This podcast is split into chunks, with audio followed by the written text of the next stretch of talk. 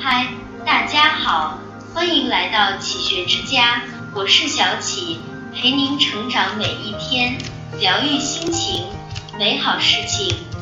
一沃尔森法则，日本尼西奇公司此前是一家生产雨伞的小企业。一次偶然的机会，董事长多伯川看到了一份当时的人口普查报告。报告上说，日本每年有两百五十万婴儿出生。他立即意识到，尿布这个小商品有着巨大的潜在市场。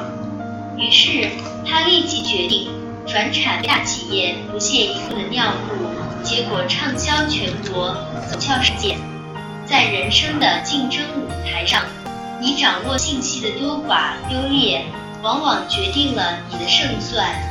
我们需要增强信息获取意识，每天都要理解、掌握一些新鲜的、本质上与以往不同的信息，而且要培养一种思维习惯，强迫自己去运用这个信息，而不是只于知道信息的含义。与众不同，才能领跑。想象一下，在茫茫牧场上，一群黑白奶牛摆着各种菜，望着我们。但经过一段时间后，我们便对奶牛熟视无睹。这时，如果突然出现一只紫色奶牛，我们会为眼前一亮，而且会牢牢记住，这就是紫牛法则。在美国旧金山有一家凤凰旅馆，位于临近市区的一个地段很差的偏僻地区。一位名叫齐普康利的人，用低廉的价格接手了这家汽车旅馆。齐普很清楚，他也知道自己无论在这家旅馆下多大的功夫，也几乎不会有人愿意选择在这里留宿。但他却决定另辟蹊径。他把整个旅馆粉刷成一种大胆刺激的颜色，在房间里放上了漆皮风格的杂志。旅馆的游泳池底部刷上最前卫的艺术画家的画作，还不时地邀请许多可能走红的摇滚歌星前来助阵。几个月过去了，这个计划居然奏效了。在一个十分容易被忽略的大众化市场中，奇普创造了一个独一无二的市场。真正的高手都在运用子牛法则，默默修炼自己，提高认知水平。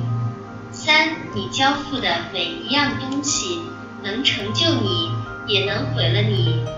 你如何对待交付出去的东西，决定你的人生走向。唯有认真对待每一份经你手交出的东西，才能让人留下靠谱的印象，才能产生累加效应，持续放大你的影响力。工作之中无小事，再普通的小事也能成就你。你对交付的东西越严苛、越认真，它就越有可能成就你。相反，你敷衍交出的。总有一天会坑你个措手不及。所谓作品思维，不是六十分交差就行，而是我要怎么做到一百分，甚至超一百分。工作时不浑水摸鱼，不得过且过，拼尽全力让交付出的东西成为你的代表作。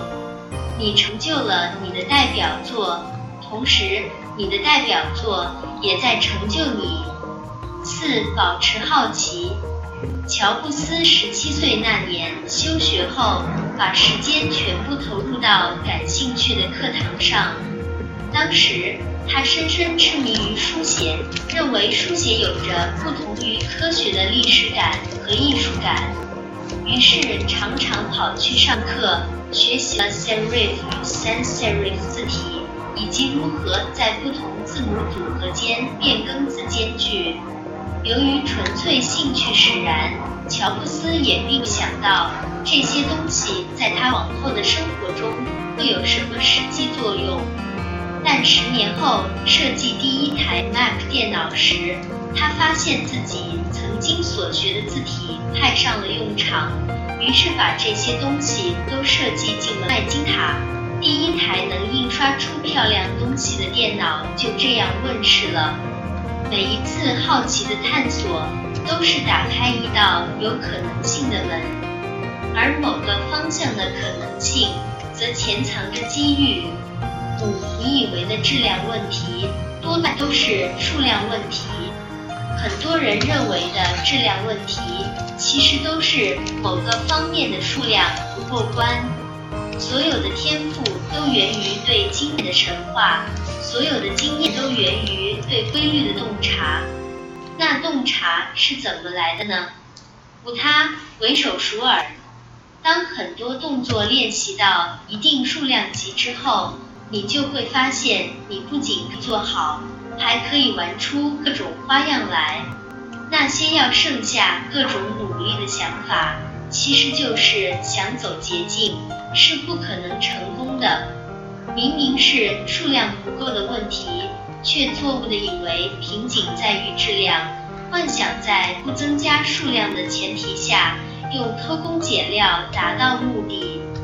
数量不够，底子不够厚实，很多事情是做不到的。即使有时看似有捷径，欠的账迟早是要还的。这里是启学之家，让我们因为爱和梦想。一起前行，更多精彩内容，搜“启学之家”，关注我们就可以了。感谢收听，下期再见。